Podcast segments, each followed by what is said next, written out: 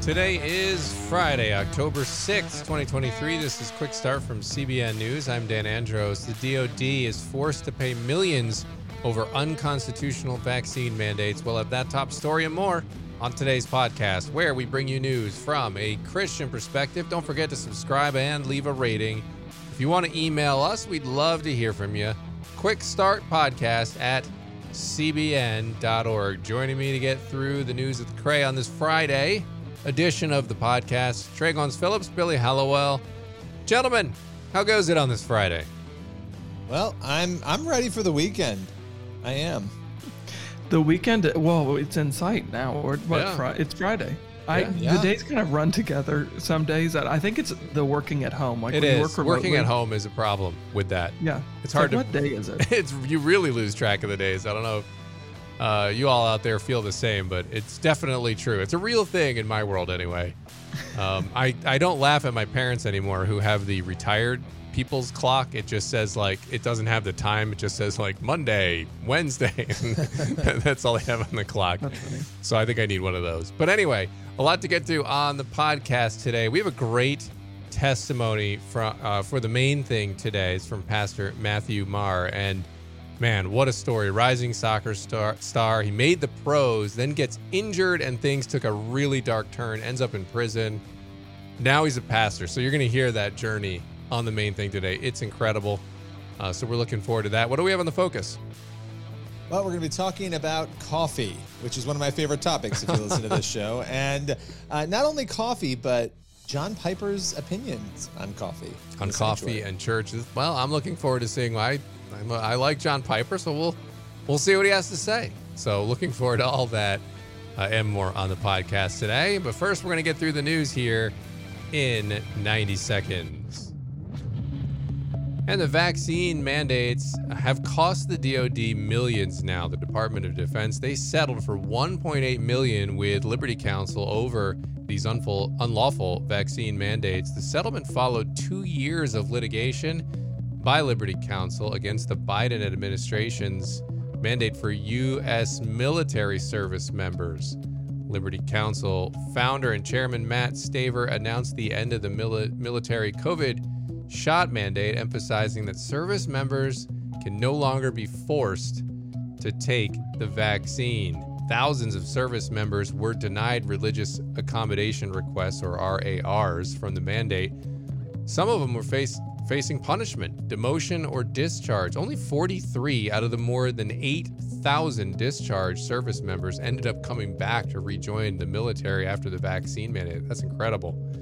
And the U.S. Army is now struggling to meet their recruiting goals. They fell 15,000 short of their latest 60,000 enlistment goal. And Oklahoma's farmland is changing hands rapidly, and not for the traditional crops of wheat, corn, and cotton since the legalization of medical marijuana in the state eight years ago. Their farmlands become a hot commodity for those looking to grow cannabis, and a significant number of those buyers are foreign, including from China. You can read more of from Tara Mergener's report on CBN. Fascinating report there, troubling really on what China and other foreigners are doing to buy up our land here and what they're trying to do with it. So you can read all those stories and more over at cbnnews.com. And the vaccine mandates, guys, I mean, we've talked about this, but here's the latest. It just seems like the Constitution's holding steady, and it seemed kind of insane when it was happening, but out of fear, people went along with it. And here's the latest lawsuit to hit home. Yeah, it does make you realize that even when in our, in our system, even when things go overboard where they shouldn't go, that there's a corrective measure, right? And that we we've actually watched that. Correct. Of course, you wouldn't want them to go overboard, but they did in this case, and yet here we are, and these these remedies are now coming down the pipeline. So that should give people, I think, a little bit of faith in the system at least.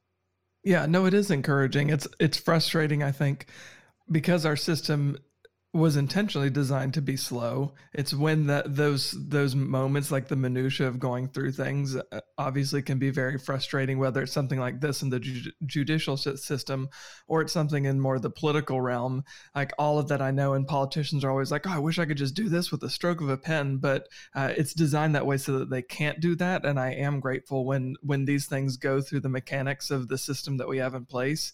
I'm grateful that 9 times out of 10 the right thing is usually done and the constitution and our rights are are typically upheld. That's that's an encouragement because i think we're kind of the exception really around the the world even in the western world.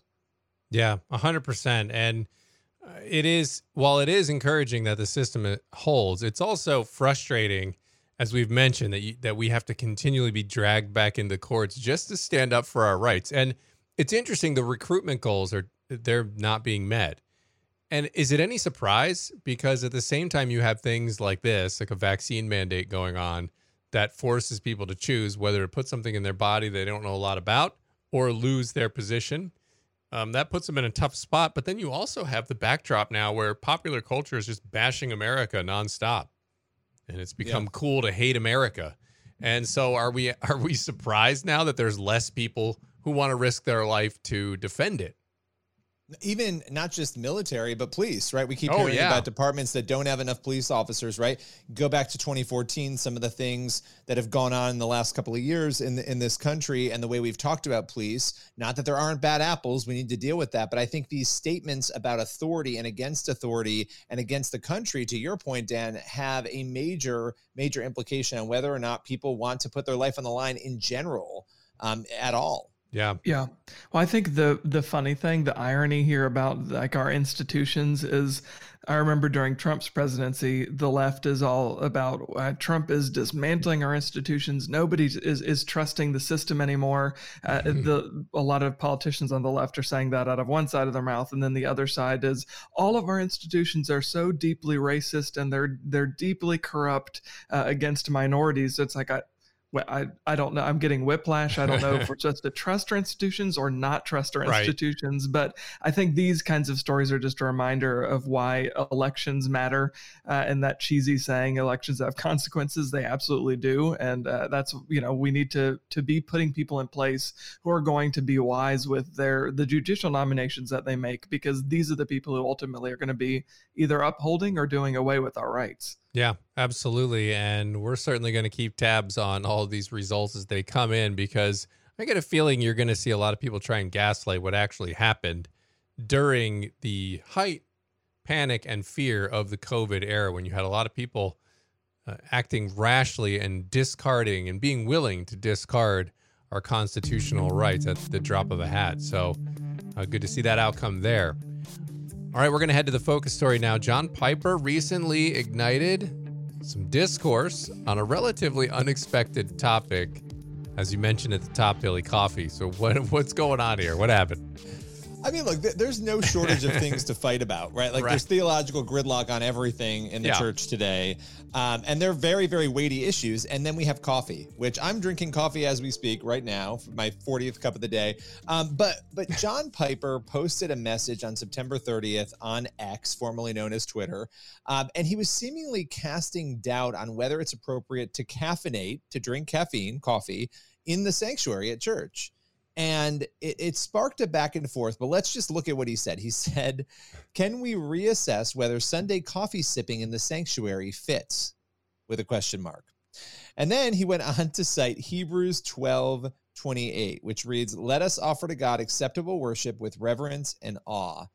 And that's all he wrote. But that was enough to spark thousands of reactions, likes, I'm sure some dislikes, yeah. shares, comments galore from people who have very, very strong opinions on both on their, sides of this debate. Yeah, and people love their coffee. And I got to say, this the first time, just a couple weeks ago, somebody mentioned this, and it, I was like, I can't believe I haven't seen a church do this yet. And I'm sure they have. I just hadn't seen it. But they named their little coffee cafe in the church Hebrews and uh, it it just hit me and I was like this so anyway just to hear that he's got the verse from Hebrews I just found is he is he doing this to troll or what I don't know but how are people responding to this Well, as I mentioned, there were thousands of responses. There were people on one side, and before actually before we even get to the opinions, this is interesting. I didn't know this actually because I I'm not a Catholic, um, but Catholics and even some Protestant denominations, before you take the Eucharist, you're actually supposed to fast for an hour. So you're not you technically in the Catholic Church, but you would not be drinking coffee during Mass because right. you can't because they do it every um, week. It, right. I mean, it, it used to be even longer um, than that. You used to have to do it from like the night before.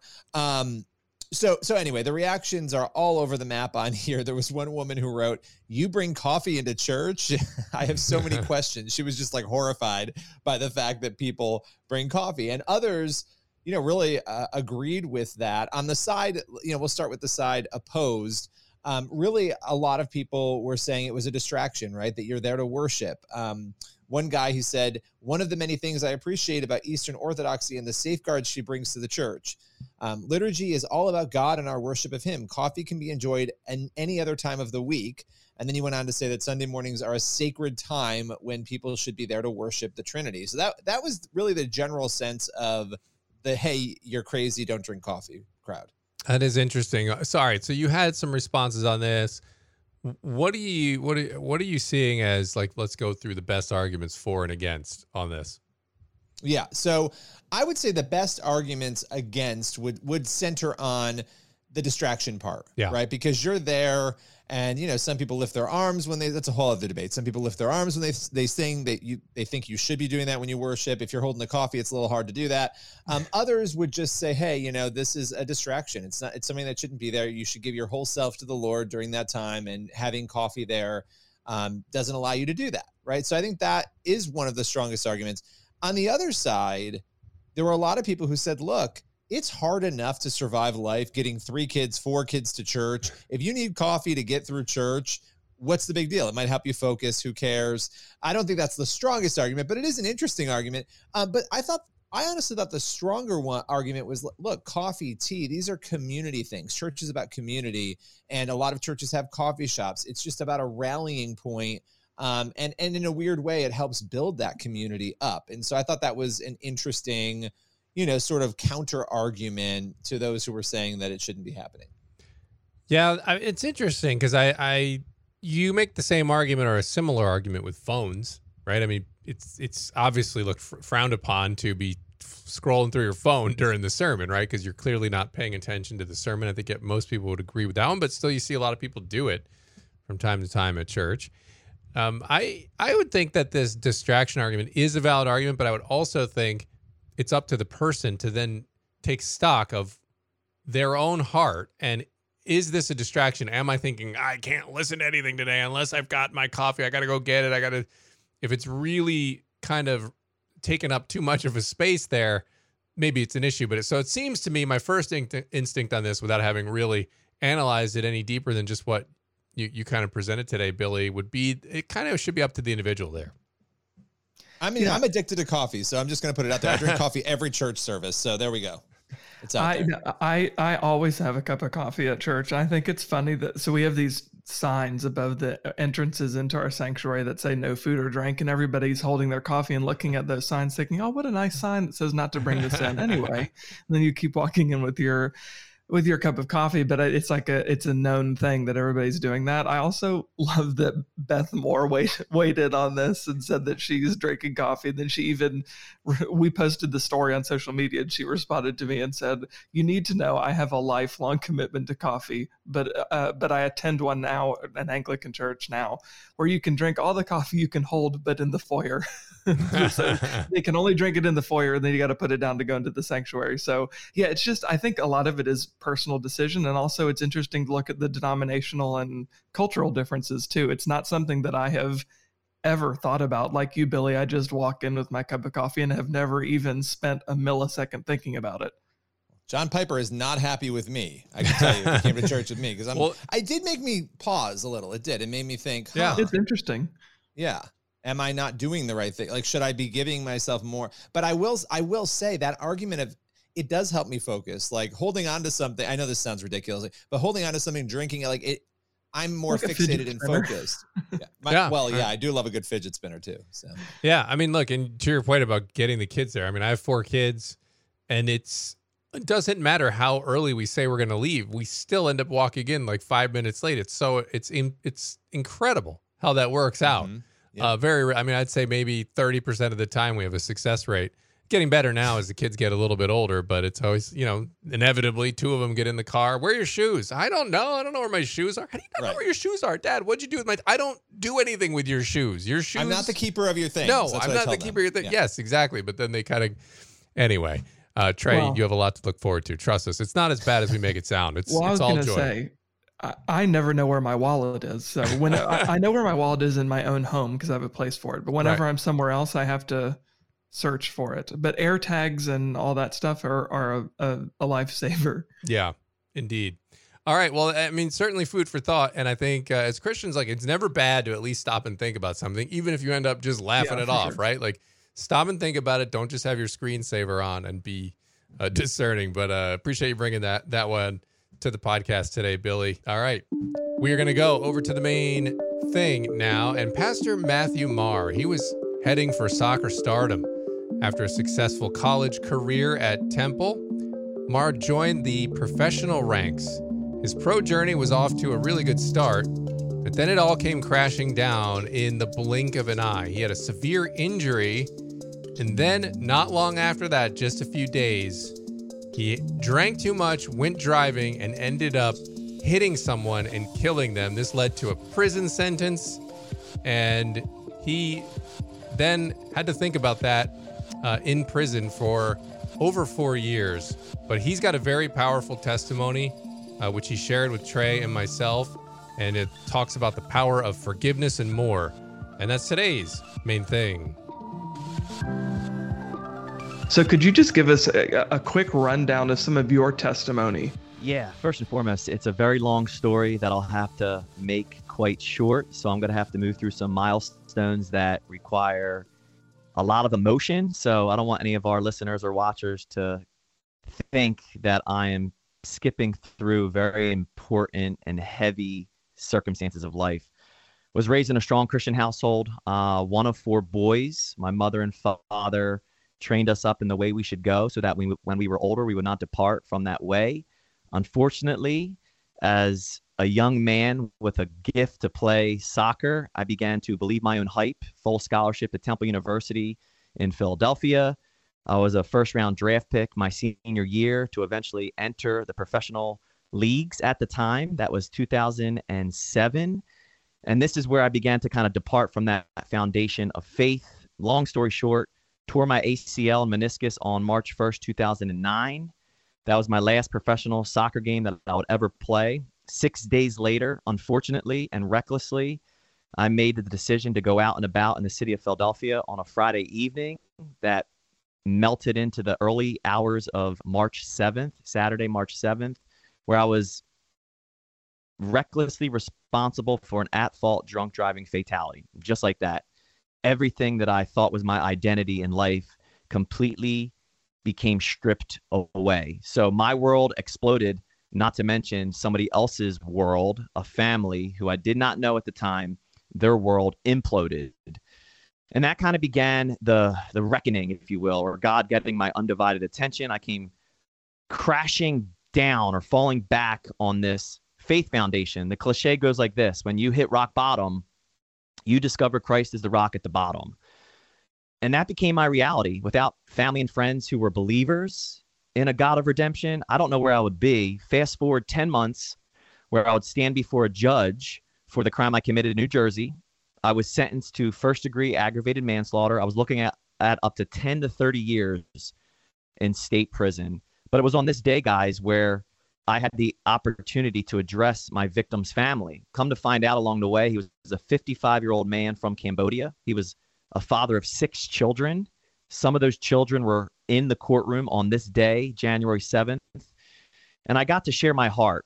I did not care what the judge would say as far as time away in prison. Wasn't concerned about what prison would be like. And I know that's really hard for people to understand. My only concern was what would I say to this family? How could I pursue forgiveness? How can I tell them how sorry I was for being responsible for their father's death? I had that opportunity. I shared my heart. I sat down and what unfolded next is really unbelievable. Mr. Hortcap's children began to speak about who their daddy was. It was a beautiful memorial to him. And then his son stood up. His name was Noon. And Noon began to tell me about the pain that he was experiencing from the loss of his father. And I was, of course, the object that caused that pain and anger. And he began to tell me how I destroyed his world. And then a composure came over this young man that only heaven could provide. And his very next statement to me was, But I forgive you, my brother. And he came over to me right there in the courtroom. And there's a video of this. And him and I embraced and hugged. And I tell you the truth, guys, all that weight, all that guilt that I carried into the courtroom, it completely evaporated. It completely melted away. And in that moment, before I would be physically incarcerated, I often tell people I was spiritually liberated. Now, that did not remove the consequences, it didn't remove the raw emotions. But before I even spent a single second as an inmate of the state of New Jersey, the Lord had given me something I did not deserve, and that was forgiveness. Now, let me drive home the point. The picture of the sentencing day for me, as it unfolded in my isolation called incarceration, the Lord was showing me a picture of the gospel, how everyone will stand before a judge one day. And we're all guilty as mm. charged for breaking the laws of God. No one can get out of it. Not good works, not a resume that would precede them, not a, a lawyer who can articulate the law of God eloquently. No, Everyone is guilty as charged. That's what the word of God says. All have sinned and fallen short of the glory of God. The wages of sin equals death. That's terrible news. Unless, unless you understand there's an advocate in that courtroom, a son, if you will, who decided to step up, step in, and give the offender what he did not deserve. And that is what that courtroom or sentencing day became for me a perfect picture of Romans 5 8 how God demonstrates his own love toward us in that while we're in our sin, in our sin, jacked up, messed up, far from God, that is when Christ died for us. And that is when he set us free from the condemnation of sin. So, needless to say, I spent 55 months as an inmate of the state, but those 55 months felt like 55 days. And it was in that place, guys, where the Lord began to show me his purpose for my life and how even suffering and pain had a purpose in his economy. And I'm mm. 14 years plus outside of that incident of 2009 and recently had the honor to go to a church in Philadelphia and share the stage with one of Mr. Hortcap's daughters, Somali, for the first time in 14 years, face to face yet again from sentencing day of January 2010 to recently in 2023, we shared the stage. She shared her journey of forgiveness, forgiveness, forgiving me, and I shared the power and freedom of being forgiven. And it was a beautiful start to a to a new chapter, at least for the story of redemption. Just an incredible testimony, and that was just a glimpse of it there, guys. And Trey, and I talked to uh, the pastor for this week's coming upcoming episode of Faith versus Culture, and you can check out our whole conversation there. Uh, it's not going to be um, I forget exactly the first time that this is going to go, but it should run this weekend on our social media channels. Um, so you can check out CBN and faithwire.com to see all of that. But it's uh, a remarkable, remarkable story. Yeah, no, for sure. It's a it's incredible. I think it's 3 p.m. Uh, Eastern time. It'll run on on social media. But yeah, he had an incredible story and a super convicting testimony of really like a, a rags to riches spiritually story. So uh, yeah, definitely check that out. Yeah, uh, good stuff there. Uh, great stuff for a Friday for us to think about heading into the weekend. And we're gonna have time here on the pot for one last thing today. So uh, Billy, if you could uh, hit us with the verse. Yeah, it's First John 3:18. Dear children, let us not love with words or speech, but with actions and in truth. It's it's one of my favorite verses. Just, you know, love with action and do it in truth. Yeah. Absolutely. I mean, even just thinking about that, I mean, I got emotional hearing the pastor talk about that forgiveness scene, right? And that that's words, but that's also an action. Um, you have a lot of choices you can make in that moment, and he chose to forgive, and then you can just see the power that that has when we follow things like that and we follow God's way. Yeah, and I think too, uh, similar with with Matthew's story, being open about our, our testimonies and being vulnerable because it's not about us; it's about the the work of transformation mm-hmm. the Lord has done. So we have a responsibility to act out and and spreading God's love to other people, and a lot of times that means us being vulnerable and uncomfortable. So, uh, yeah, great testimony and great verse to remember going into the weekend. All right. Yeah, but don't drink coffee. Don't yeah. drink coffee in the sanctuary. I hope you all have a fantastic weekend. Lord willing, the that creek don't rise. We'll be back here tomorrow with more. God bless. Not tomorrow, Monday. I'm not going to work on Saturday.